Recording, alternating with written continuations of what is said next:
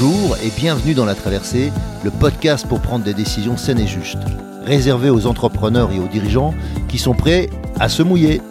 Je suis Hervé Franceschi, auteur, coach, conférencier, explorateur de la joie et aventurier de l'entreprise. Deux fois par mois, nous allons explorer ensemble, au travers de comptes initiatiques et avec mes invités, comment traverser vos difficultés, vos incertitudes, vos moments de solitude et aussi vos réussites ou vos euphories. Mes invités, des sportifs de haut niveau, des start-upers à succès, des artistes reconnus, des dirigeants de grands groupes ou des personnes qui ont un parcours hors norme. À travers nos aventures, nous allons vous donner de l'énergie pour faire vos traversées.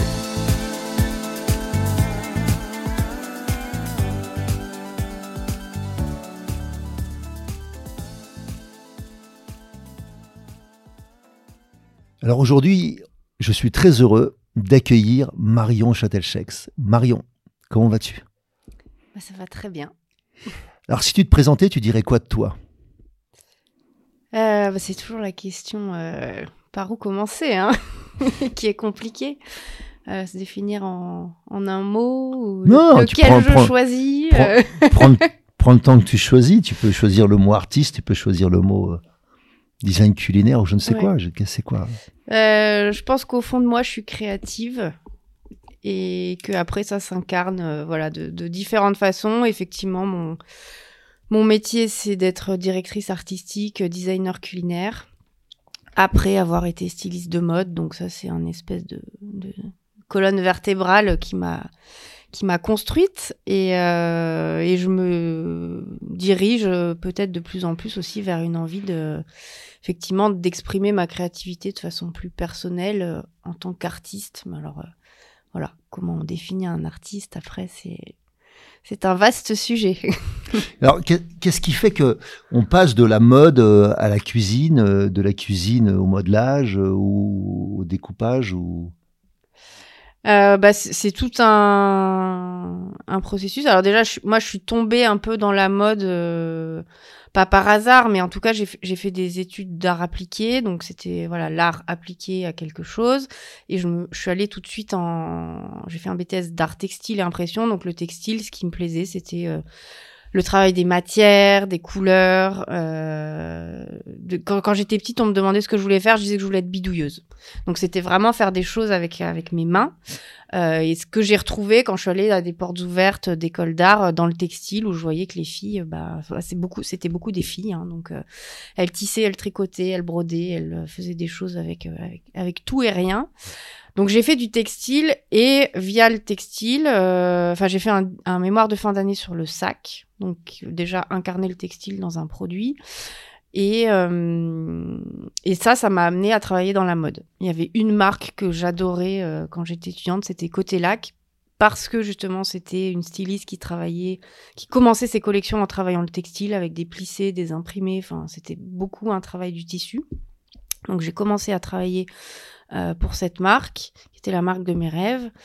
Et je suis tombée dans la mode un peu comme ça, sans en rêver fondamentalement. Enfin, quand j'ai, je suis devenue styliste, en fait, c'était pas un rêve de petite fille que je réalisais.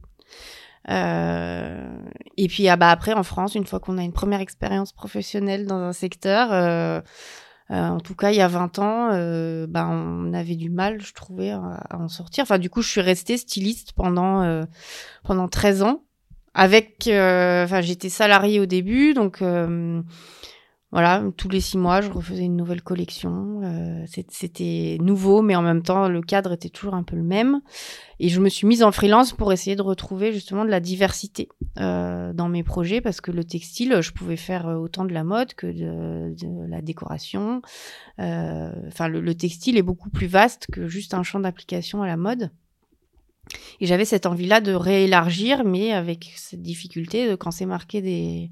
Sur le C V, c'était marqué des marques de mode, on me faisait confiance pour ce que je savais faire. Et comme j'avais envie d'élargir, je suis allée beaucoup sur des salons professionnels de décoration, maison et objets. À l'époque, il y avait un salon qui s'appelait Paris des chefs aussi. Et c'est comme ça que j'ai découvert le design culinaire. Et j'ai découvert le monde des chefs euh, bah, en observant de l'extérieur. Alors, ce qui, ce qui est marrant, c'est que quand j'étais salariée dans la mode à Valence, j'ai eu une expérience à Valence, donc j'habitais dans la ville d'Anne-Sophie Pic. Euh, je lui avais envoyé une lettre un jour parce que j'avais lu une interview euh, d'elle où elle disait « Si j'avais pas repris la suite de mon père qui est décédé euh, de façon prématurée, j'aurais rêvé d'être styliste. » Et moi, j'étais styliste et, et, et je voyais quand même qu'il y avait un truc à la télé, quand il y avait des chefs à la télé qui, qui faisaient des choses, j'étais fascinée, alors que je regarde pas tant la télé que ça, mais là, j'étais bloquée devant mon écran. Du coup, je lui avais envoyé une lettre en me présentant comme une recette de cuisine, en me disant « bah c'est marrant, vous, vous auriez rêvé d'être styliste, moi je suis styliste, euh, votre métier me fait rêver. » Et j'avais rencontré son, son mari, euh, il m'avait recontacté et il cherchait à l'époque... quelqu'un pour, euh, au sein de la Maison Pic, gérer euh, les fleurs, le sourcing de l'art de la table, la tenue des serveurs, enfin tout ce qui était autour de l'assiette, en dehors de l'assiette, et cetera. Et puis moi, j'avais, j'avais, je venais de prendre la décision de monter à Paris, de me mettre en freelance. Et donc, ils cherchaient quelqu'un à Valence sur place. Donc, on s'était dit, bon, bah le timing n'est pas bon. Euh, on infuse, on verra ce que ça donne. Et dix ans après, en fait, je me rends compte que c'était la définition du métier que j'ai créé en tant que designer culinaire, puisque j'ai une vision particulière du design culinaire. Et voilà, j'ai comme un petit poussé euh, à essayer d'avancer pour voir quelle pouvait être ma place auprès des chefs, dans une cuisine, et cetera. Mais au démarrage, moi, quand je suis arrivée dans le design culinaire, je voulais euh, créer des bûches de Noël. Enfin, j'étais vraiment sur le produit euh, plutôt alimentaire. Je me rendais compte que les, les chefs... Euh, avaient pas tellement envie que, que je, je prenne cette part créative de leur métier. Et à partir du moment où je me suis positionnée autour de l'assiette, en, leur, en précisant que voilà, l'expérience au restaurant, elle est dans l'assiette, mais il y a aussi tout ce qui est autour qui, qui joue son, son, import, son rôle et son, qui a son importance, euh, bah là, on pouvait faire quelque chose de, de, vraiment, de vraiment chouette. Et je me suis rappelée de cet échange avec David Sinapian, où je me suis dit, bah, en fait... Euh, il y a dix ans, il avait déjà euh, identifié quel est mon métier aujourd'hui, quoi. Donc, c'est, c'est, c'est comment on passe de la mode au culinaire, et cetera. C'est, c'est voilà, c'est observer euh, ce qui nous attire, euh, pourquoi je reste scotchée devant ma télé quand il y a un chef, qu'est-ce qui me plaît euh, quand, quand je vois ça. Il y avait aussi cette extrême euh, attention aux détails, ce sens de l'excellence où on peut passer cinq minutes à dresser une assiette qui va être mangée elle aussi en, en quelques minutes et, et de répéter ce geste-là pour chaque client, à chaque service, tous les jours. Euh, il y avait une espèce de fascination comme ça pour moi dans ce, dans ce degré d'exigence, d'excellence, de perfection euh, de, et de répétition. Enfin, il y a, il, c'est ça aussi, je pense, qui m'a attirée et de voir voilà, des, des hommes hyper virils, le chef qui arrive le matin en moto, toujours pressé, qui enlève son casque et qui, par contre, euh, va venir se poser avec une pince à épiler pour poser des pétales sur une assiette. Je sais pas, il y avait, il y avait un truc pour moi qui, qui m'a attirée sans, sans vraiment chercher à, à comprendre, mais en tout cas, euh, voilà, je, je me suis dit, là, il y a quelque chose qui me, qui me fait vibrer, qui m'anime et j'ai envie d'aller voir... Euh, quelle peut être ma place au milieu de tout ça? Et quelle est l'expérience que, dont, qui, qui reste la plus forte dans la rencontre avec toutes ces chefs euh... Ou les plus fortes, hein, je ne sais pas obligatoirement là. Bah, je pense qu'une des, une des plus, un de mes plus beaux souvenirs, entre guillemets, c'est que je, je, alors je, je suis très admirative du chef Alexandre Gauthier, qui a un restaurant qui s'appelle La Grenouillère. C'était mon, enfin, par exemple, c'était mon rêve d'aller là-bas pour mes trente ans, mes parents m'ont invité là-bas, et cetera. Donc, c'est, c'est vraiment quelqu'un dont j'aime la démarche créative, globale, et cetera. Et quand j'ai commencé mon activité en tant que designer culinaire, après avoir repris une formation, et que j'ai lancé mes cahiers d'inspiration à destination des chefs, euh, j'y suis allée à, l'in- à l'intuition, à l'instinct. Enfin, j'ai, j'ai, j'ai fait les cahiers tels que j'imaginais qu'un chef pouvait en avoir besoin. Euh, je suis partie du principe que dans la mode, moi, j'avais des cahiers de tendance qui me donnaient des informations en début de saison euh, pour créer, justement, pour avoir une base créative. Et euh, je voyais que les chefs n'avaient pas ce genre d'outils, alors que bah, on leur demande d'être créatifs, eux aussi, tous les six mois, tous les ans, sur, sur certains sujets. Donc, je me suis dit, il y a, y a quelque chose à créer pour eux. Euh, donc j'ai, j'ai, alors j'ai pas fait d'études de marché. Je, je, je suis arrivée avec euh, la vision que j'avais de ce dont un chef pouvait avoir besoin. Et le truc était à peine sorti de l'imprimerie. Euh, en fait, pour mes trente-cinq ans, mon conjoint m'avait dit, bah du coup, euh, je t'invite à La Grenouillère. On va dormir là-bas cette fois-ci, parce que la dernière fois avec tes parents, t'étais juste allée déjeuner.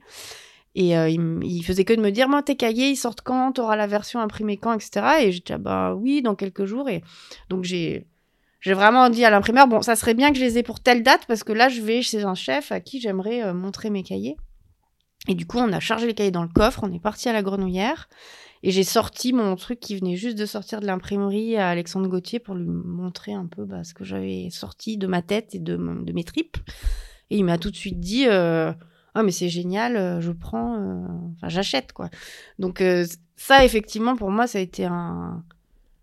un beau souvenir mmh. et un beau point de départ parce que j'ai vu que, voilà, en me faisant confiance sur ce que j'avais envie de proposer, euh, j'avais face à moi des gens qui étaient réceptifs et en plus de ça, euh, bah voilà, des personnes avec qui je rêvais de travailler, euh, qui avaient une sensibilité qui, euh, qui me touchait et, et je voyais qu'on, bah, visiblement, on arrivait à, à communiquer.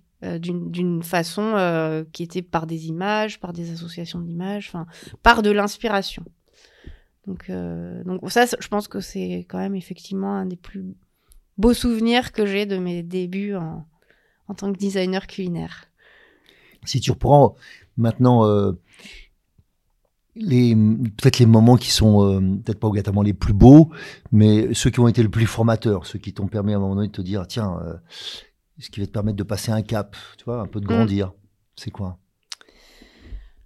Alors voilà, ce, cette, cette adoption du cahier par Alexandre Gauthier immédiatement, et cetera, euh, ça, ça a été très beau et ça m'a donné des ailes. Après, je me suis confrontée à des publics qui étaient totalement différents, qui avaient, je pense, moins un profil créatif, moins un profil d'entrepreneur, qui voyaient moins ce qu'ils pouvaient faire de tout ça. Et du coup, vendre ces cahiers a quand même été euh, assez complexe. Euh, et en parallèle de ça, bah moi, je, je me définissais comme designer culinaire. Enfin, j'arrivais avec mes cahiers. Il fallait que je les que je les vende. Et euh, et c'était c'était pas forcément facile. Même si j'avais un produit à vendre, le, le fait de me présenter comme designer culinaire, euh, je sentais que c'était un frein en fait. Les gens comprenaient pas mon métier, comprenaient pas ce que je faisais. On me demandait si je dessinais des casseroles, si je fais, dessinais les dressages pour les chefs. Alors que je me suis jamais positionnée comme la personne qui allait se mettre au passe et dresser à la place du chef ou lui, lui dessiner un dressage. Enfin, le but, c'était de, de, d'imaginer des expériences, de co-créer des expériences. Et, et ça, ça a été un vrai point de, enfin de, d'ac, de, d'accroche, j'ai envie de dire. Enfin de, ça a été compliqué pour moi, et si bien que parfois, même dans les, quand je me présentais dans les soirées où que je savais qu'il n'y avait pas tellement d'enjeux professionnels, je me présentais encore comme styliste parce que j'avais, j'avais pas envie de rentrer dans des discussions où, où à chaque fois qu'on me demandait ce que je faisais, c'était euh, bah non, c'est pas ça, non, c'est pas ça. Et, et je pense que même moi, j'avais du mal aussi à définir ce que je faisais ou ce que j'avais envie de faire. Ou, enfin. Il y, y a eu tout un processus, en fait. J'avais beau avoir ces cahiers entre les mains et montrer ce que, ce que j'avais envie ou ce que j'étais capable de faire, j'avais pas encore euh, exactement euh, défini ma zone d'action. Et tout s'est euh, vraiment simplifié quand, justement, j'ai posé les mots de... Alors, je suis pas designer culinaire, mais je suis designer au service du culinaire. C'est-à-dire que moi, je ne rentre pas, entre guillemets, dans la cuisine et dans tout ce qui est... Euh, je ne cuisine pas, et c'est le, le métier du chef. Euh, mais moi, je vais accompagner le chef sur tout ce qui va être l'expérience du client en salle. Parce que y a, y a, y a, moi, ce qui me frappait quand j'allais au restaurant, c'est qu'il y avait souvent une rupture entre ce que le chef imagine dans sa cuisine, le discours qu'il peut avoir, et ce qu'en tant que client, on nous restitue de cette histoire ou de ce discours. C'était du coup euh, comment bah, moi je me positionne en tant que designer pour euh, que tout ce que le chef a dans la tête, le client le, le ressente, alors qu'on lui explique euh, avec des mots, mais c'est, c'est pas tant une histoire de créer non plus un storytelling et de, de raconter des histoires, mais c'est de faire en sorte que ce qu'on a envie de, de faire ressentir, bah, ça soit perçu par le client de différentes manières, soit avec euh, bah, tout ce, ça peut être tout ce qu'on pose sur la table, l'art de la table, est-ce qu'on met des fleurs, est-ce qu'on n'en met pas, à quoi elles ressemblent.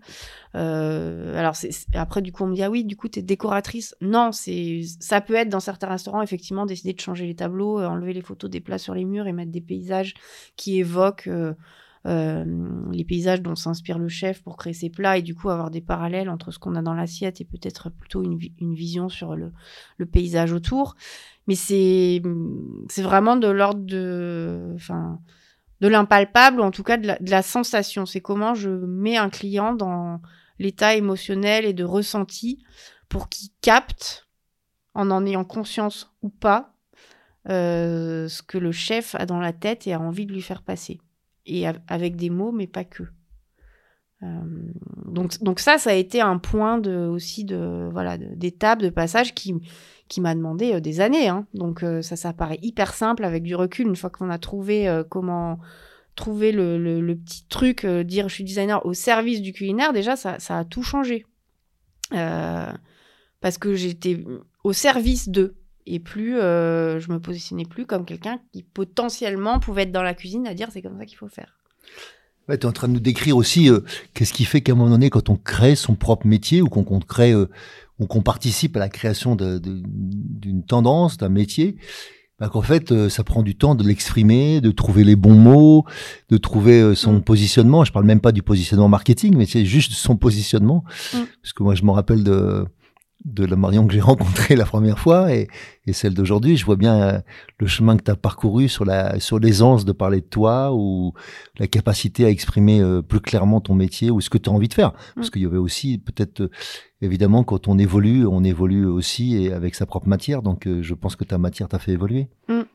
Bah c'est, oui, oui, c'est une, c'est une évolution. C'est... Alors moi, je suis quelqu'un de très observatrice et je pense que c'est, c'est ça aussi qui m'a, qui m'a aidée. C'est que je, je, je ressentais, je voyais que quand je disais certains mots ou me positionnais d'une certaine façon, il y avait une connexion qui ne se faisait mmh. pas avec la personne en face. Et euh, bah, je le sentais et je, je restais pas droite dans mes bottes à me dire bon bah oui il a pas compris je passe au suivant. Enfin je je je je, je voulais trouver comment euh, je pouvais euh, mettre un dialogue en place euh, euh, et, et pas juste juste être avec quelqu'un en face de moi qui cherche à comprendre mmh. et avoir envie d'avoir quelque chose de voilà de, de fluide, d'évident euh, et bien entendu ça peut pas être fluide, évident avec tout le monde. Euh, Mais quand on est émetteur, si le, la compréhension ne se fait pas au niveau du récepteur, c'est pas juste parce que le récepteur est mal euh, euh, positionné, positionné ou... sur le, le mauvais canal, en fait. Mmh. C'est aussi que l'émetteur n'envoie pas forcément un signal clair. Euh, donc c'est, c'est, et, et ça, c'est bah, quand on invente son métier, comme tu le dis, j'ai pas, bon, j'ai pas inventé le design culinaire, mais en tout cas, j'ai, je me suis positionnée en tant que designer culinaire dans un... dans un secteur de la restauration où, où il y avait peu de designers culinaires. Donc, j'ai, j'ai essayé de trouver ma place de designer culinaire au milieu des chefs, là où les designers culinaires font plutôt de l'événementiel euh, et, et ont vraiment leur place euh, dans, dans de l'événement, dans du traiteur, des choses comme ça. Donc, effectivement, quand on choisit de se positionner quelque part, bah, il faut envoyer un signal qui est clair aux personnes qui sont censées recevoir ce qu'on a envie de transmettre. Et, euh, et ça, bah oui, c'est... C'est, c'est tortueux, quoi, j'ai envie de dire. C'est, ça n'a pas été simple. Et puis après, quand on finit par trouver, qu'on voit que ça se délie, bon, bah, c'est, c'est là où c'est des moments de grâce, quoi. On se dit, bon, ça y est. C'est... Le nœud se, se, se détend. Maintenant, euh... maintenant, ils comprennent de quoi je parle. Voilà. Bah, il suffisait de rajouter un mot au milieu de tout ça. Enfin, mmh. Ça ne tient à pas grand-chose, quoi. Et c'est, et c'est l'essence de mon travail aussi. Enfin, c'est ce que je dis dans mon, dans mon TEDx. C'est euh, un détail peut tout changer et de, d'avoir rajouté design au service du culinaire, ça a tout changé. Donc, oui, je me rappelle aussi de je, tu participais donc à t'aider des gens dans les concours euh, concours de chef. Tu, ouais. tu peux nous raconter cette anecdote ? euh, Oui, donc je, euh, au début voilà, je voulais aussi, j'avais, j'étais convaincue que j'avais une valeur ajoutée euh, dans dans les concours, donc comme les les concours de Meilleurs Ouvriers de France pour les pâtissiers où ils doivent créer des pièces artistiques en sucre, en chocolat, enfin des choses qui sont quasiment de l'ordre de la sculpture, de l'art. Euh, et, euh, et j'ai accompagné aussi le chef David Tissot sur le concours du Bocuse d'Or. Euh, et c'est pour ça, en fait, pour sa sélection pour euh, représenter la France, euh, il m'a dit, bah écoute, Marion, je dois travailler sur. Euh... Donc il avait deux sujets, il y avait le lapin et euh, il devait faire une entrée à base d'artichaut. Euh, il m'a dit, moi, l'artichaut, enfin, vois ce que tu peux me proposer. Le brief, c'était euh, qu'est-ce que tu peux faire autour du menu, puisque j'ai le droit, euh, dans le règlement, on ne demande pas de fournir un menu au jury. Par contre, j'ai le droit d'en mettre, enfin, c'est, pas... c'est ni interdit ni demandé. Donc, je prends la liberté de travailler sur ce... cet élément-là qui peut euh, potentiellement bah, faire la différence. Enfin, en tout cas, euh, y a effectivement plein de candidats qui n'avaient pas euh, pris le temps ou le soin de faire un menu euh, pour le jury, pour leur expliquer ce qu'ils avaient fait. Et sur le sur l'artichaut, on a on a créé en fait un, un artichaut en volume, en papier, donc en, en gardant la matière première du menu qui est le papier. On n'est pas allé faire quelque chose de forcément extraordinaire, sauf que c'était du papier travaillé d'une certaine façon, qui avait une forme d'artichaut. Et donc, on venait poser à côté de l'assiette euh, bah, un artichaut entier, donc à l'état naturel du produit. Et dans l'assiette, l'artichaut était travaillé de façon ultra gastronomique, donc on, on reconnaissait beaucoup moins le produit. Donc déjà, on avait... Euh, en dehors de l'assiette, un élément d'indice qui explique ce qu'on va manger. Et puis, il fallait tirer. Il y avait une feuille qui était différente visuellement, donc on pouvait l'enlever, la tirer. Et dessus, il y avait l'intitulé euh, « L'explication de comment le chef avait travaillé son artichaut ». Donc, on rappelait avec ça aussi comment, à la maison, on mange un artichaut en l'effeuillant, en arrachant les feuilles. Et on, on rappelait un geste ménager en contrepoint d'un artichaut qui était travaillé de façon absolument gastronomique. Et euh, bah, David Tissot, il a gagné sa place pour représenter la France sur ce concours avec un point d'avance sur le deuxième candidat. Donc euh, voilà, on, on peut se dire qu'un détail peut tout changer. C'est, il y a peut-être un, voilà, un membre du jury qui s'est dit, bah, là il y avait un menu, l'autre, les autres n'en avaient pas, je mets un point de plus. Et euh, c'est, voilà, c'est, c'est ce qui peut faire la différence. Euh, parce qu'on met toutes les chances de son côté et parce qu'on travaille les choses aussi avec, avec du sens, euh, dans, dans le souci du, du détail. Qu'est-ce qui fait qu'à un moment donné, euh, quand tu quand tu quand t'as la chance de, de participer donc à, aussi à la réussite, puisque on, on est en train de parler de performance, euh, pas seulement de, de, de quelque chose qu'on mange qui est bon, c'est-à-dire on mmh. est dans la qualité ou je ne sais pas si c'est la performance de la qualité ou la qualité de la performance, je ne sais pas comment utiliser cette phrase, mais il y a quelque chose de cet ordre-là. Qu'est-ce qui fait que, je dirais, comment tu te nourris de ça, toi ? D'aller vers la qualité, de, de, toujours dans le, ce souci du détail. Parce que dans le côté artistique, on pourrait avoir au, le côté de la création, que j'entends bien, mais peut-être pas toujours le côté reproduire tous les jours, ou tu vois. Mmh. Euh, bah, moi, le mot là qui m'interpelle dans ce que tu dis, c'est, c'est la performance. Euh, et notamment sur ces concours, là, le Bocuse d'Or, euh, si on, quand on regarde des images de, de ce que c'est ce concours, c'est une, c'est une compétition. C'est des, c'est des athlètes. Les, les chefs sont mis au rang d'athlètes, ils sont dans une arène, ils, ils combattent les uns contre les autres avec euh, leurs moyens. Euh, et il y, y a un truc assez sportif, c'est, c'est la coupe du monde de la cuisine. Enfin, c'est, il y a des supporters, c'est pas du tout le, la cuisine. Euh, Euh, ils sont tous avec leur toque sur la tête à cuisiner, mais il euh, y, a, y a un gradin avec du public qui hurle, qui encourage le pays. Enfin, c'est, c'est assez marrant. Et, et du coup, on, euh, bah, moi, la, la place que j'ai trouvée là-dedans, c'est, c'est, et l'excitation que j'ai pu trouver aussi, c'est la, je pense, c'est la découverte d'un univers comme ça où, où on découvre encore la cuisine sous un autre jour, sous le, sous le, le et là, c'est plus le dépassement de soi, parce que les chefs, du coup, font. font ces concours pour, pour se dépasser eux-mêmes. Ils s'entraînent comme des sportifs pendant un an ou deux avant, avant le concours. Enfin, il y, y a une exigence, une... et c'est un travail d'équipe. Euh, alors, on, on prime un chef, mais et comme tout sportif, il y a un travail d'équipe derrière. Il y a un coach, il y a... Euh, et il y a des, il y a des gens, voilà, comme moi aussi, qui travaillent sur euh, quel détail on peut apporter euh, pour euh, faire en sorte que le, le message soit le mieux compris possible et que, que la personne qui déguste ne passe à côté de rien de tout ce travail qui a eu lieu euh, pendant euh, les temps de préparation en, en amont. Donc, c'est, c'est rendre, euh, ouais, rendre perceptible l'invisible. Enfin, euh, moi, c'est, c'est ça qui me, qui me plaît, en fait, qui me... qui me challenge, c'est se dire comment euh, et sans voilà, enfin je, re, je reprends ce mot de, de storytelling qui est très à la mode parce que des fois on me dit oui en fait tu fais du marketing, enfin tu tu tu racontes des histoires. Oui, je, je raconte des histoires mais en utilisant plein de canaux différents, le canot des cinq sens, enfin plus le ressenti et c'est pas juste euh, on pose des mots sur un papier et on les donne à lire ou on les lit ou on les raconte.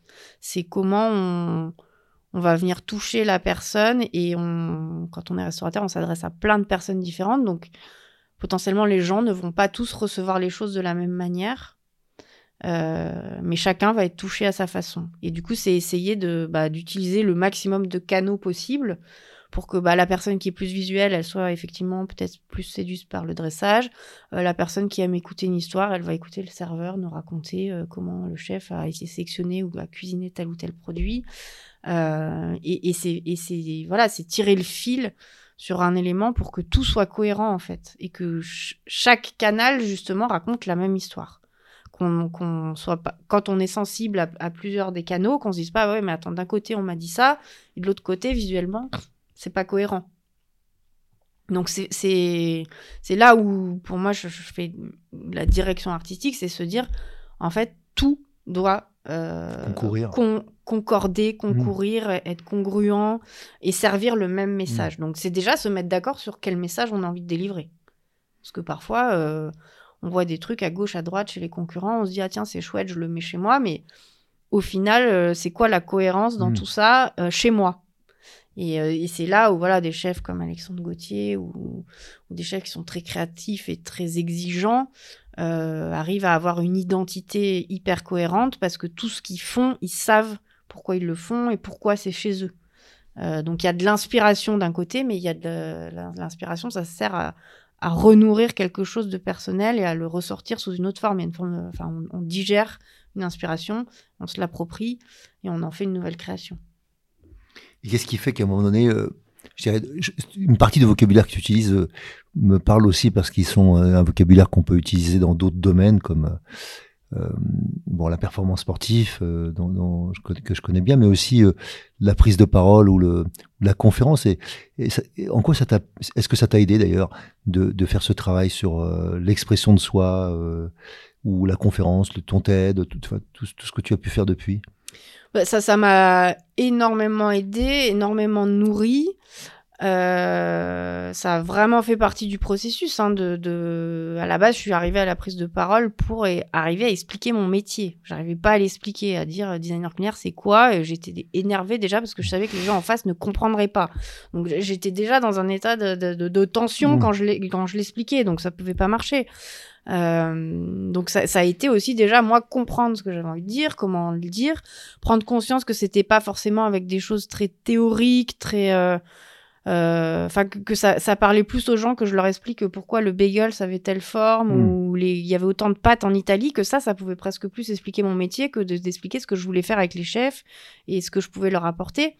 Euh, donc j'ai commencé à voir qu'effectivement j'avais des histoires à raconter, que les gens m'écoutaient, euh, donc que j'avais une place à, à prendre dans, dans, cette, dans ce positionnement-là aussi, de, de dire j'ai pas juste des choses à prouver, mais je peux aussi voilà, raconter des choses qui mettent une discussion en place et pas juste me définir par, par un métier, une étiquette. Euh, et puis bah, du coup j'ai pris, euh, j'ai pris petit à petit confiance, j'ai pris du plaisir aussi à, à voir que... Mmh. Que, qu'en parlant, il y avait quelque chose qui se mettait en place justement entre un émetteur, un récepteur, un échange, euh, et que le voilà, il y a, y a, y a une alchimie qui se crée. Et, euh, et je m'étais dit un jour, je ferai un TEDx parce que j'aimerais faire le premier TEDx sur le design culinaire, mais c'est, c'est un, c'est, c'était un doux rêve que j'avais mis comme ça dans un coin de ma tête. Puis un jour, en en parlant, quelqu'un m'a dit, bah attends. Euh, Moi, je fais partie de l'équipe qui, l'association qui organise le TEDx Rennes. Voilà, je te donne mes coordonnées, on voit ce qu'on peut faire. Euh, donc, le TEDx, c'était un, un objectif un peu comme ça, un peu lointain, euh, et, et qui était autour de mon métier et qui, pour le coup, pendant six mois, parce que c'est quand même six mois de travail, de préparation, d'écriture, euh, m'a fait prendre conscience que mon métier, c'était bien... Enfin, que je n'étais pas définie que par mon métier, euh, et que le design culinaire, c'était aussi autre chose pour moi, fondamentalement, qui m'avait permis de me reconnecter à mes cinq sens, à mon corps. Et, et le fond du message de mon TEDx, il n'est pas tant sur le design culinaire, il est plus sur, euh, sur cette idée de, voilà, de, de se reconnecter à l'ici, mmh. maintenant, au, au présent, à ce qu'on ressent. Et c'est ça qui crée une Madeleine de Proust, et c'est ça qui crée un souvenir culinaire. Euh, et comme je dis, tout ne se joue pas en cuisine, et, et d'avoir euh, inconsciemment mis ce titre-là sur mon TEDx aussi, ça m- moi ça m'a comme euh, fait prendre conscience ou autoriser que voilà, j'exerce mon métier dans le secteur du culinaire, mais tout ne se joue pas en cuisine, et euh, c'est, c'est là où je, justement je peux prendre un peu de hauteur aussi et me dire bon bah voilà, le culinaire c'est quelque chose qui me nourrit énormément, j'ai ma valeur ajoutée parce que j'ai cette sensibilité aux détails. Enfin maintenant je suis effectivement référente quand même sur sur le sujet. Euh, mais ça m'emmène encore au-dessus à me dire bon bah en quoi aussi euh, bah, ce métier-là m'a permis de d'évoluer, de de me découvrir. Enfin c'est euh, C'est, c'est un processus, en fait. Euh, et, et pour moi, le, voilà, c'est, c'est une, ça a été une étape sur le chemin, autant le culinaire que le TEDx, et cetera. Mais euh, je suis effectivement dans un questionnement actuellement où je me dis, bon, j'ai encore envie d'élargir cette façon de, voilà, de, de, de travailler ma sensibilité aux couleurs, aux matières, aux images. Et tu pourrais le faire où alors? Où tu pourrais élargir? Vers quoi? Bah, je me dis, je peux élargir vers euh, l'art au sens plus, plus général. Enfin, avoir une, une pratique artistique qui va nourrir ma pratique de designer. Euh, mais après, l'art, ça peut toucher à tous les domaines.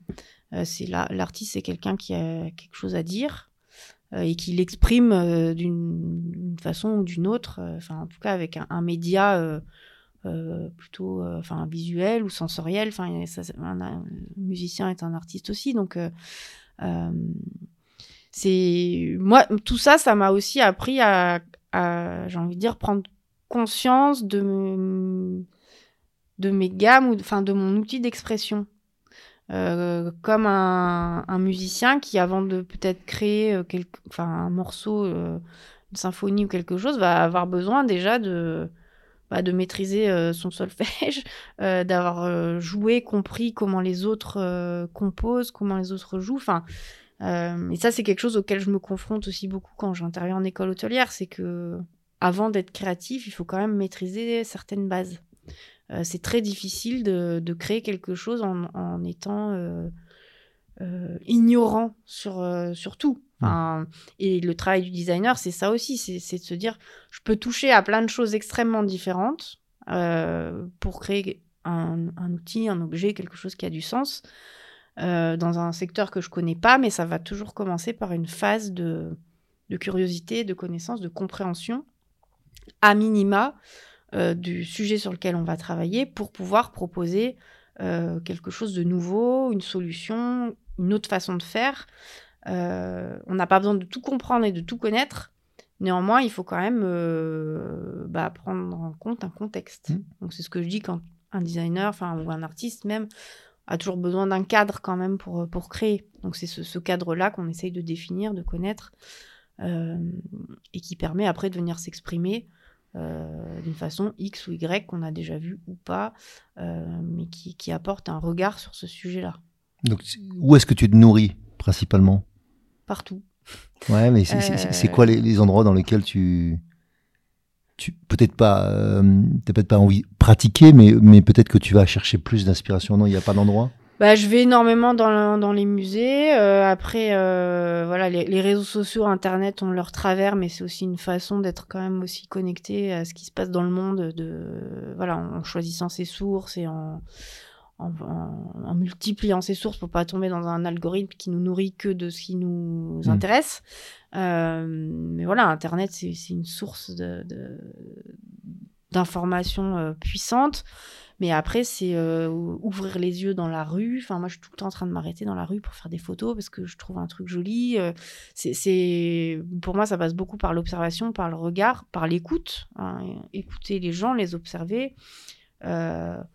Mais oui, la, la curiosité, ça se passe euh, à la caisse du supermarché. Il euh, y a la queue devant moi, je regarde ce que les gens ont sur leur tapis, je me dis « Ah bah tiens, c'est marrant, euh, euh, les gens consomment de plus en plus tel ou tel euh, produit, qu'est-ce que ça veut dire de notre façon de consommer euh, ?» bah, le, le voyage est aussi une source de, enfin, de curiosité et d'ouverture euh, phénoménale, parce qu'on se rend compte qu'il y a, que culturellement, on a des habitudes et que...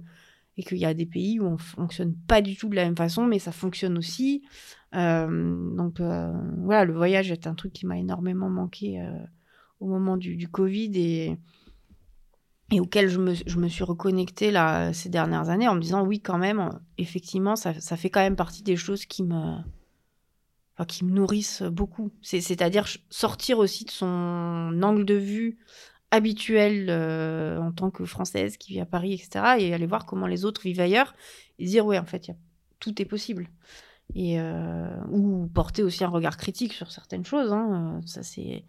Et se dire, finalement, chez nous, on n'est pas si mal, enfin, voilà, mais euh, ça, ça, ça passe par, par, par de l'ouverture, pour moi, euh, de la curiosité, de l'observation, et euh, dans un premier temps, sans forcément juger par rapport à son référentiel personnel. Et avec te, tous ces éléments, aujourd'hui, tu es retourné voir euh, à Valence, euh, le chef Pic, euh, tu, tu, ça, ça doit donner envie de refaire des choses, euh, tu vois euh, a posteriori. Ouais, bah c'est marrant parce que ça, ça, du coup, ça fait dix ans que je croise Anne-Sophie Pic régulièrement dans des événements, et cetera. Qu'on se dit oui, il y a un truc à faire ensemble, et puis pour le moment, ça se, mmh. ça se fait pas. Et j'ai un rendez-vous le premier septembre avec David Sinapian, ouais. avec. Euh, euh, je suis en train de, de voir un peu aussi en termes de, de design comment on peut euh, intégrer tout ce qui va être métavers ou intelligence artificielle mmh. dans euh, justement l'univers de la restauration mmh. ou du processus créatif. Et euh, voilà, j'ai, j'ai rendez-vous avec David Sinapian pour parler de ça euh, premier septembre. Donc, je, c'est, c'est là où je me dis, bon, bah voilà, des fois aussi, on, on plante des graines, euh, elles mettent plus ou moins de temps à pousser, mais voilà, c'est des choses qu'on nourrit, qu'on arrose. Euh, euh, moi, je suis un peu du genre à vouloir que les choses se fassent très vite, tout de suite. Enfin, je suis, je suis très impatiente de nature et, je, et avec l'âge, bah, j'apprends que faut aussi parfois laisser autant les, le, enfin, les choses. Autant les choses de se faire. Ouais, surtout si on veut de la qualité, euh, tu sais bien comme moi qu'il voilà. faut laisser euh, les choses, pas toujours se reposer, mais quand même. Mais ouais, ouais, le, le temps qui... est un ingrédient euh, fondamental et bah, c'est, c'est tout ce qui fait la différence entre effectivement l'excellence, la gastronomie ou le fast-food. Enfin, mmh. et, et les deux sont, sont valables et répondent à des besoins différents. Mais euh, le temps, c'est quand même quelque chose qui, bah, qui rend les choses précieuses en fait. Mmh. Euh, ça, voilà, je, je repense souvent à quand j'étais étudiante euh, en, en dernière année euh, de textile, on avait des cours de philo et, euh, et notre prof de philo nous avait demandé pour nous c'est quoi le luxe. Et donc on avait vingt-deux ans, on... moi je venais de faire un stage chez Dior, enfin il y avait des nanas dans la classe qui rêvaient de s'acheter un sac Louis Vuitton en étant étudiante. Enfin on était tous dans des définitions du luxe qui étaient assez matérialistes. Enfin. Mmh. Au très, enfin, cette vision du luxe, de consommation, ostentatoire, enfin, montrer qu'on a de, les moyens. Et euh, bah, le, le prof nous avait laissé nous exprimer, nous, de, enfin, donner notre vision de, de jeunes gens. Et il avait conclu le cours en disant bah, pour moi, le luxe, euh, c'est, le c'est d'avoir le temps. Mmh. Et j'y repense souvent. Euh, je pense que c'était tombé voilà, comme ça dans mon oreille, un peu comme ça. Mais mine de rien, c'est, voilà, c'est une graine qui a mis du temps à pousser. Mais dont je comprends maintenant tous les, voilà, tout, tout, tous les fils qui se tirent. Et, et, et, et ce, effectivement, moi, je, j'ai un métier aussi qui, de, qui demande du temps. Quand on vient me chercher en me disant, euh, voilà, euh, je veux faire ça, euh, c'est pour demain matin. Enfin, je suis toujours un peu mal à l'aise parce que la, la créativité, on ne sait jamais... Euh... Enfin, je n'ai jamais la garantie de me dire, euh, oui, en deux jours, je peux avoir une idée. Il euh, y, y a souvent un temps d'incubation. Il faut laisser euh, les choses euh, faire leur chemin dans ma tête. Euh... aller marcher, prendre une douche, enfin, et puis d'un coup, l'idée, euh, la, l'idée commence à jaillir, et là, on expérimente, et ça prend encore du temps, parce que le, la première idée est rarement la bonne. Euh, donc, le, le temps est, est vraiment euh, un ingrédient fondamental, et tous les produits d'exception alimentaire, euh, plus ils sont âgés, en général, euh, meilleurs ils sont, et, euh, et plus chers ils sont, enfin... Le, les fromages euh, extra vieillis, euh, le vinaigre balsamique euh, lors de Modène, c'est, c'est des vinaigres qui ont cent cinquante ou deux cents ans. Voilà, on voit que le temps a quand même aussi un effet... Euh, qui bonifie. Qui bonifie, qui condense les, les choses qui sont déjà bonnes, donc ça devient encore meilleur. Euh, voilà, je me dis, c'est un des avantages de vieillir aussi. Ok, et qu'est-ce que... On a parlé un petit peu euh, en avant... Avant cette émission, on a parlé un peu de, de toi, de la, no, la notion d'artiste, et tu me parlais de, de, peut-être de la place que ça n'avait pas pu prendre dans ta famille. Tu, tu veux en mmh. parler un peu ? Euh, oui, oui. Effectivement, enfin, souvent dans le regard des autres, moi, on, on m'a dit « mais Marion, t'es une artiste ». Et moi, je me suis toujours défendue d'être une artiste. Non, je ne suis pas une artiste, je suis designer, je crée des choses qui servent à quelque chose. Et j'avais, je pense, au fond de moi, mais je ne sais, on, on me l'a jamais dit, mais je, je, je me suis rendu compte que j'avais cette idée reçue que l'art ne, ne sert à rien. Pourtant, je vais au musée, je, je... Enfin, mais, mais pour moi, c'était une question très esthétique, de, de ressenti et... et... Je me disais fondamentalement, euh, enfin, on pourrait vivre sans art, mais en fait... Euh, tu le valorisais pas, quoi. je le valorisais pas, et je pense que je valorisais pas la, pla- la place et la liberté qu'en fait a un artiste dans la société, et, et que c'est, enfin, les, les régimes euh, totalitaires, c'est la première chose qu'on a en, enlevé, c'est quand même l'art, enfin, parce que c'est une liberté d'expression, c'est une liberté de penser, euh, et je pense que j'avais, j'avais absolument pas conscience de ça, et, et pour moi le design avait beaucoup plus de valeur que l'art. Euh, et puis j'ai lu un livre qui s'appelle euh, « Quand la beauté nous sauve », mmh. euh, que j'ai trouvé f- fabuleux. Et justement, je me suis rendu compte à quel point aussi l'art peut nous reconnecter à des sensations, à des émotions, juste parce que ça vient nous chercher dans, dans quelque chose qui est au fond de nous, qui est, qui est pas intellectuel, qui est quelque chose qui nous touche. On ne sait pas pourquoi, mais à un moment donné, on, on se met en pause et on ressent quelque chose d'extrêmement fort. Et, euh, et, et du coup, ouais, j'ai essayé de comprendre pourquoi euh, j'ai fait des études d'art, et je ne valo... enfin, mais d'art appliqué. Donc pour moi, j'ai, j'ai, voilà, j'ai pas fait les beaux-arts, euh, j'étais pas dans une vision artistique de l'art, j'étais euh, sur l'art au service de quelque chose, comme le design au service de quelque chose. Et je me suis rappelé que euh, mon père m'avait dit que quand il était petit, euh, il, en fait, il aurait voulu être sculpteur. Et on lui a dit, bah, enfin, non, c'est pas un métier. Euh, en gros, tu gagneras jamais ta vie comme ça. Et du coup, il, il est devenu architecte. Euh, donc, c'était un métier artistique, mais qui, quand même, est, socialement, était valorisé. Un architecte, c'est, c'est pas quelqu'un qui vit d'amorée d'eau fraîche et qui fait de la sculpture. C'est quelqu'un qui construit des maisons et enfin, qui, voilà, qui, qui sert à quelque chose. Et, et socialement, c'était... Euh, c'était beaucoup mieux perçu. Et voilà, et quand je remonte le fil de, de cette famille, il y a, y a toujours eu des, des talents artistiques dans la musique, dans le dessin, et cetera. Mais c'était toujours des gens qui n'en ont pas fait leur, leur métier premier. C'était euh, un arrière-grand-père qui était médecin et qui dessinait à côté et qui était assez reconnu, pour le coup, euh, dans la région grenobloise. Mais y avait, y avait toujours ce, ce truc, euh, je pense, social ou peut-être bourgeois aussi, de se dire... Euh, Bon bah, l'art, c'est, c'est un passe-temps, c'est pas, c'est pas quelque chose qui permet de, de vivre, de, d'avoir un, un statut. Euh, et je, voilà, moi, je me demande comment inconsciemment tout ça, ça, ça a infusé en moi, et comment, bah, là, maintenant, euh, à quarante ans, je peux me dire, euh, bon, bah, je me libère de ça aussi. Et, je, et juste, voilà, pendant vingt ans, j'ai euh, mis l'art au service de quelque chose de fonctionnel. Et comment, bah, via aussi la prise de parole, je me suis rendu compte que je pouvais me mettre sur une scène, euh, dire des choses, qu'on m'écoute, avoir des choses à dire. Et je me dis que l'artiste, d'une certaine façon, c'est la place qu'il prend aussi quand il se définit comme artiste. Il ose montrer ses œuvres, il ose se dire que ce qu'il a produit, bah, ça a une, une valeur, alors sur, soit sur le marché de l'art, mais en tout cas en tant que moyen d'expression. Euh... Et du coup, c'est pas l'artiste du dimanche qui fait des trucs dans son coin euh, sans jamais les montrer, mais c'est, euh, c'est oser aussi euh, s'exprimer à travers un médium, alors qui est effectivement soit la parole, soit euh, un médium visuel, le, l'art, la sculpture, la, pein- enfin, la peinture. Euh, mais c'est, c'est oser prendre sa place, et c'est, et c'est, c'est une sortie de zone de confort qui est quand même... Euh, enfin, pour, pour moi, qui est... C'est, c'est là où je me rends compte aussi que pour moi, c'était probablement plus facile de me dire je réponds à des commandes et je, je, je mets mon art au service de quelqu'un, plutôt que de, que de dire, que, enfin, que d'oser dire bah, j'ai envie de faire des choses, j'ai envie de dire des choses et, et on verra. Bah, ça vient petit à petit, comme tu disais, le temps, euh, ouais. Peut-être que le temps aussi te bonifie. Ouais.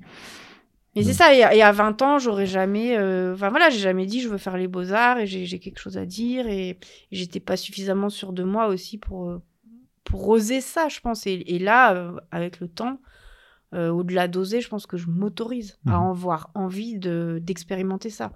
Parce que je me rends compte aussi qu'on est beaucoup dans... Bah, l'art, c'est le chef-d'œuvre, enfin, on a, on a des, des idées en tête, oui, Léonard de Vinci, la Joconde, enfin, mais quand on va dans un musée voir l'exposition rétrospective d'un artiste, il n'y a pas un chef-d'œuvre, il y a une démarche, il y a un processus, et, et toutes les œuvres sont des étapes de ce processus qui ont peut-être un jour amené à produire un, ce qu'on considère avec du recul comme un chef-d'œuvre, mais en soi, l'artiste, en faisant cette toile-là ou en, en produisant ça, il ne se dit pas « je fais le chef-d'œuvre de ma vie et après je m'arrête ». C'est, on a décidé a posteriori que oui, c'était euh, dans la démarche, ce, ce, cette œuvre-là était euh, quelque chose de, majeur, de peut-être ouais. majeur, supérieur ou je ne sais quoi. Mais Moi, je me, je me rends souvent compte, d'ailleurs, dans les expositions, que ce qui m'attire le plus, c'est pas le truc qu'on a mis à la fin mmh. en disant, euh, voilà, il est arrivé là. C'est, c'est de voir comment il y est arrivé. Mmh. C'est toutes les étapes du processus, c'est les carnets de croquis, c'est, les... c'est de voir comment il, il a transformé sa démarche. Enfin, quand on regarde Mondrian, euh, Mondrian, on connaît euh, les, les, les barres noires remplies avec des couleurs primaires. Il a commencé en peignant des arbres et petit à petit, en, en faisant des choses beaucoup plus structurées. Et, et en fait, on, on, on comprend comment il est arrivé là, pour ce pourquoi on le connaît. Euh, mais ce qui est le plus intéressant pour moi, c'est, c'est de, d'observer le processus. La jeunesse, quoi. Ouais. De comprendre comment dans sa tête ça a pu se passer. Il a pu se dire, tiens, un jour, ah bah tiens, cet arbre, je l'ai dessiné de telle façon, et si j'accentue encore un peu ça, euh, vers quoi ça m'amène? Et puis bah, petit à petit, il en vient à simplifier à, à, à l'extrême. Euh, mais il n'a pas commencé, euh, et c'est ce que dit Picasso aussi, c'est que on, on, l'artiste aussi, il, il se libère et il il désapprend tout ce qu'il a appris à faire. Enfin, euh, Picasso, je crois qu'un jour, il a dessiné un truc sur un coin de table dans un restaurant et la, la serveuse voulait le récupérer en disant « Bon, bah voilà, est-ce que vous pouvez me le signer ?» Et euh, il, elle lui a dit bah, « Ça n'a pas de valeur, vous avez mis deux minutes à le faire. » Et il a dit « Non, ça n'a pas pris deux minutes, ça m'a pris soixante ans pour en arriver là. » Et, euh, et, c'est, et c'est là, en fait, où... Et d'ailleurs, il ne l'a pas signé parce que sinon, ça vaudrait une voilà. fortune. je... Il n'avait pas acheté le plat, sinon ouais. il avait acheté le restaurant. Ah oui, voilà, c'est ça. Oui. Mm. Ouais, bah, en fait, on est bien, bien sûr que on est, le, on est, le, je sais pas comment dire, le, le la, la juxtaposition de toutes ces expériences qu'on qu'on fait petit à petit, mm. que ce soit des erreurs, des échecs, des ou des réussites, peu importe. Mais euh, j'aime bien, il y a un proverbe euh, africain qui dit qu'en fait, si on est là sur cette terre à ce niveau, c'est qu'on est sur les épaules de tous nos ancêtres en dessous. Oui. Bah, voilà. oui, Donc oui. peu importe qu'on aime ou on n'aime pas celui qui était avant, voilà. Mais ça permet aussi de se, oui. bah, de savoir qu'on est le fruit de mm.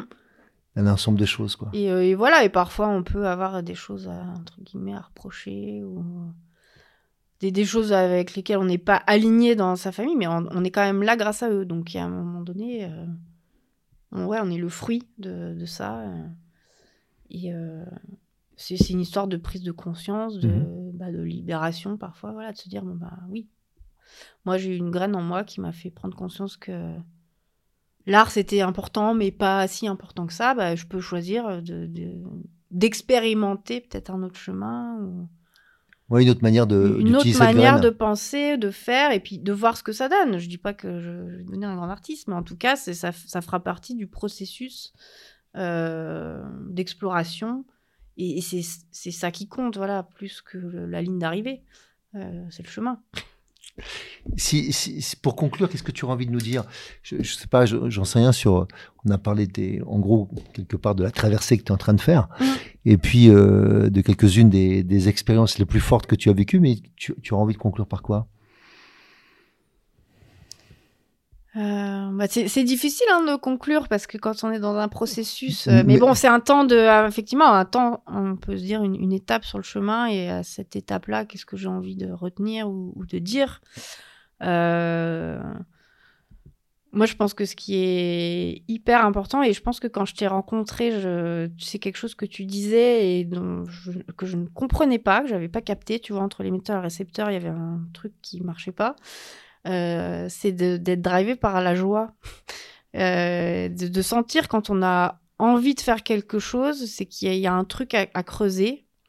Euh, et par contre, quand on fait les choses en se disant bah, c'est l'habitude, c'est comme ça, euh, euh, bon, des fois c'est nécessaire, ça permet de vivre, ça permet de, voilà, de, mmh. de gérer le quotidien.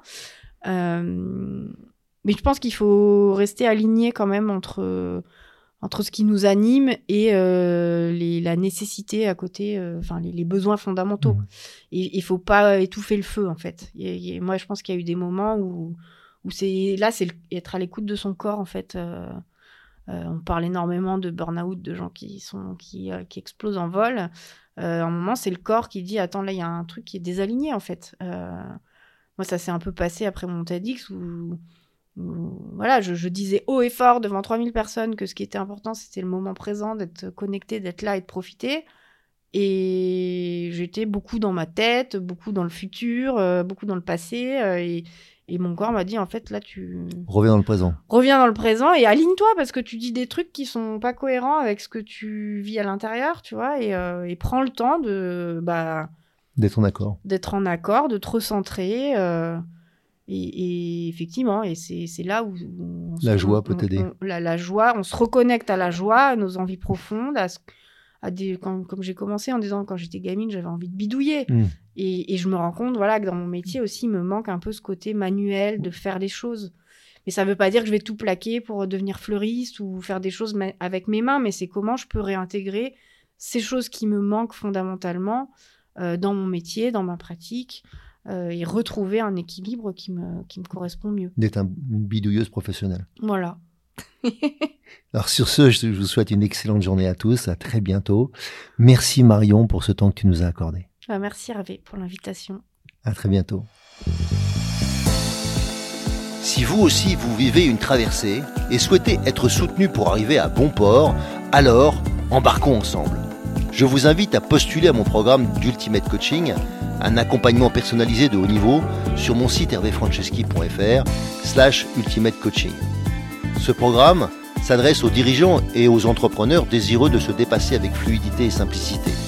Par exemple, pour se préparer mentalement comme un sportif de haut niveau, ou bien pour être plus présent à soi et à son corps, ou encore pour développer performance, inclusion et bien-être dans votre entreprise. Et enfin, enfin, exploser les plafonds de verre qui vous empêchent d'atteindre votre potentiel. Et bien sûr, si vous aimez ce podcast, favorisez sa diffusion en lui donnant cinq étoiles, j'ai bien dit cinq étoiles, sur Apple Podcast ou votre plateforme de podcast préférée. Et surtout, surtout, abonnez-vous pour ne manquer aucun épisode. Dans cette traversée, sortez vos cirés, ça va rincer.